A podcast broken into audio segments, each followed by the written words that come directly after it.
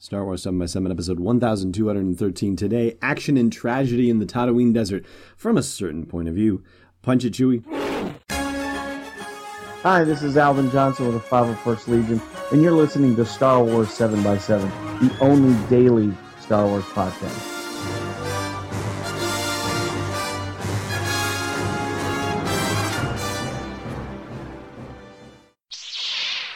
Hey, Rebel Rouser. Welcome to Star Wars 7 by 7 I'm your host, Allen Voivod. And I was going to do three stories, which actually lines up with what I'd done in the past two podcasts, where I talked about the stories from a certain point of view, which is the collection of 40 short stories that tell the story of Star Wars, aka A New Hope, from the point of view of all sorts of different characters. But it turns out that one of those stories is so meaty that it's going to get its own episode tomorrow. That would be Master and Apprentice, the story by Claudia Gray. And I'm at the point where, I mean, I'm fanboying over Claudia Gray in a way because I think so far everything I've read of hers I've loved. And I do wish that I could kind of dial back in time a little bit to reading all these stories and covering the names of the authors just as a, a way of making sure that I'm not just seeing Claudia Gray and going, oh, I think Claudia Gray is great. Anything she writes is great, right? I mean, I absolutely do, but I just, you know, I feel like I have to give myself some sort of opportunity for objectivity, I guess, is what I'm looking for here. This one happens to focus on Qui Gon, and it's a story of Qui Gon and Obi Wan communing in the desert. And I will talk to you all about it in tomorrow's episode because there are things about Force Ghosts that are revealed as part of the story that are pretty amazing. The two other pieces that I intended to talk about today, which I am going to talk about, are Rites, R I T E S, by John Jackson Miller, who is a familiar face to readers of Star Wars books and also in the new canon as well. He's the author of the very first novel that came out in the new canon, A New Dawn, which featured Hera and Kanan from Star Wars Rebels. And then Meg Cabot writes the Beru Lars retrospective, or I guess that's a decent enough way to put it. A recollection, a remembrance, maybe her own eulogy, as it were. It's in the first person. It's actually written by Beru White Sun Lars, and it is simply titled Beru White Sun Lars. And there's a line in here that's probably nothing, right? And yet you read it for the first time and you're like, what? Wait, what? What? What? But it's okay. I don't think it's necessarily indicative of anything. Beru is reminiscing and talking about how she wanted Luke to be able to go to the academy, not because that's what she wanted, but it's because Luke wanted it and she wanted Luke to have what he wanted. And in her reminiscence, it says, and okay, there might have been a small part of me that ho- was hoping that if he went, things might turn out all right. Maybe if Owen had listened to me, we'd both be alive today, visiting Luke wherever he is now, spoiling his kids rotten, or watching the twin suns set here on Tatooine. And the word his kids, his specifically, is in italics, right? So you're meant to say spoiling his kids rotten. And of course, the thing you're reacting to is what? Luke has kids? Kids, plural even? And while I'm not willing to dismiss out of hand that it could, in fact, be the truth that Luke might have multiple kids or have had multiple kids, I mean, it's certainly possible.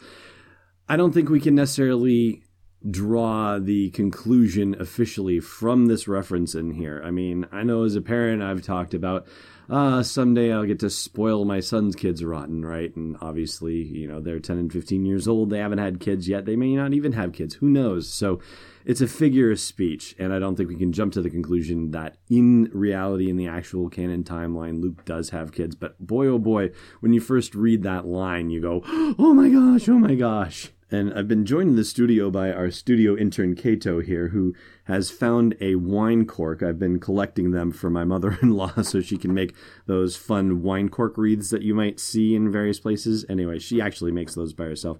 Point is, is that if you hear some knocking around in the background, that's Kato playing with a wine cork, and I'm loath to stop him. Um, anyway, so The Sith of Datawork by Ken Liu is probably the funniest story so far I've read, and from a certain point of view, but one of the funniest lines I think in general has to be this one line from Meg Cabot's Beru White Sun Lars story. And she says, It turns out when someone puts a sweet little newborn into your arms, you can't say no, even if that baby is your husband's nephew by his stepbrother who's embraced the dark side. this is that crazy family tree layout there, just stated so simply, really tickled my funny bone. It's so convoluted that you know, it sounds like a soap opera, which this is actually a space opera, Star Wars is. So you kind of think, oh, well, that's where the opera part comes from, I guess. Anyway, she's talking about how she thought that things were not going to end well from the moment Obi Wan showed up and said, Here, have a baby, as she puts it. And Beru has a beautiful reminiscence about how she decided that this was the life for her, regardless. Owen and she could not have kids. Sorry, a little squeak from Cato there. And she apparently had a cooking talent as well, but she decided that this was the life that she needed, making other people as um, happy and feeling good when everything around them seems just awful, like that that is her true talent, which she says, if you think about it, is what all good parents and cafe owners, as she possibly had been destined to be, uh, are meant to do. And she does reminisce at the end that she wishes Luke hadn't seen what happened to Owen and her that day with the stormtroopers. But then she says, then again, if he hadn't, he never would have gone off with old Ben, met the princess, destroyed the Death Star, and saved the galaxy. So I guess things did turn out all right in the end, didn't they? Then I don't know. That one just, you know, the story in general particularly touched me. Maybe being a parent helps too, but yeah, that one really kind of struck a chord with me. The Beru White Sun Lars story by Meg Cabot. So good on you, Meg. I'm going to take a quick break and then I'll come back with the details of John Jackson Miller's story about the Tusken Raiders. Stay tuned. Hey, Rebel Rouser. The Last Jedi is coming out in theaters in December, and so it's time for you to brush up on your knowledge of The Force Awakens. Luckily, I've got the thing for you. It's the unofficial Star Wars The Force Awakens trivia book. It's available on Amazon right now. Just go to sw7x7.com slash TFA to get right there. And inside you'll find more than 501 galaxy-spanning questions and answers about The Force Awakens. Again, it's the unofficial Star Wars The Force Awakens trivia book, sw7x7.com slash TFA. Welcome back. All right, John Jackson Miller's story Rites is about a Tusken Raider named Akoba, A apostrophe K O B A, and his coming of age as a Tusken Raider. He defeats a crate dragon, a krat dragon. Sorry about that. Along with the help of his cousins, but he seems to be the one who is you know, really in charge and is defiant to the point of nearly causing trouble with the chieftain. That would be Ayark, A Y A R K, with the apostrophe after the A. A lot of A apostrophe names for sand people, apparently. So, anyway, he is so defiant, Akoba is, that he says, like, yeah, I'm a Tusken now. Like, I'm an adult. I'm going to go lead my first hunt. I'm not afraid of anything.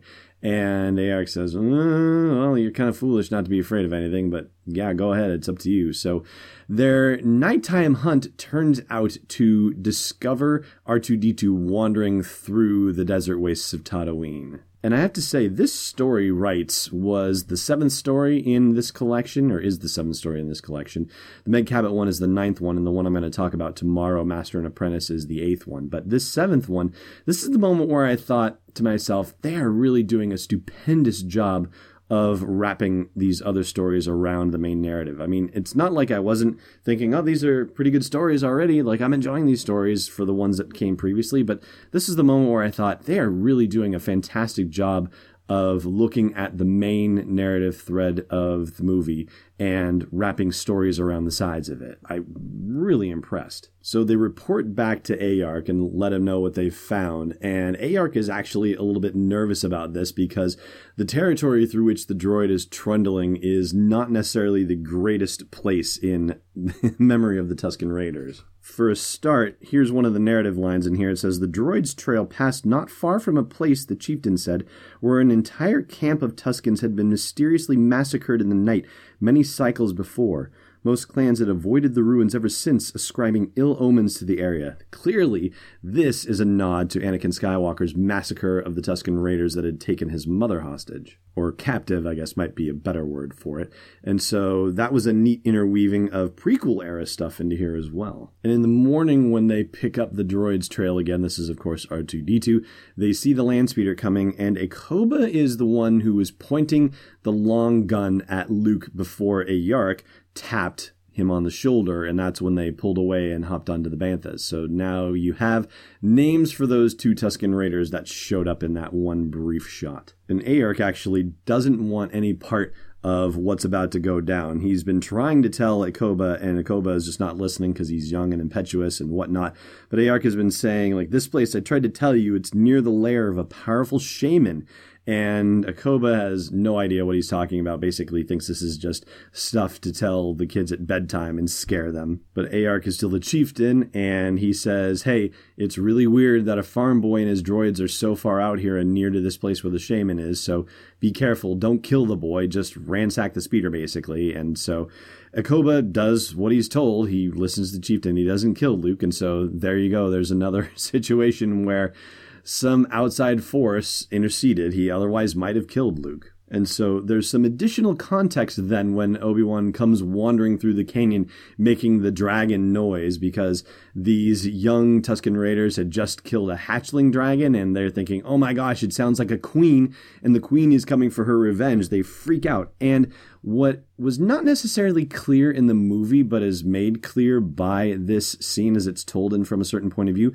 is that the Tuskens actually saw Obi Wan. Like, I didn't necessarily know that the way the shots were constructed that they could see him. I thought we were just saying, "Oh, it's just this guy in robes waving his arms around." But the Tuskens actually see him and they are freaked out by him. And so they beat it out of there and once they feel like they're a safe distance away, they're talking about it and he's saying he felt that it was a dragon coming for revenge in the sound, but when I looked, I saw that figure.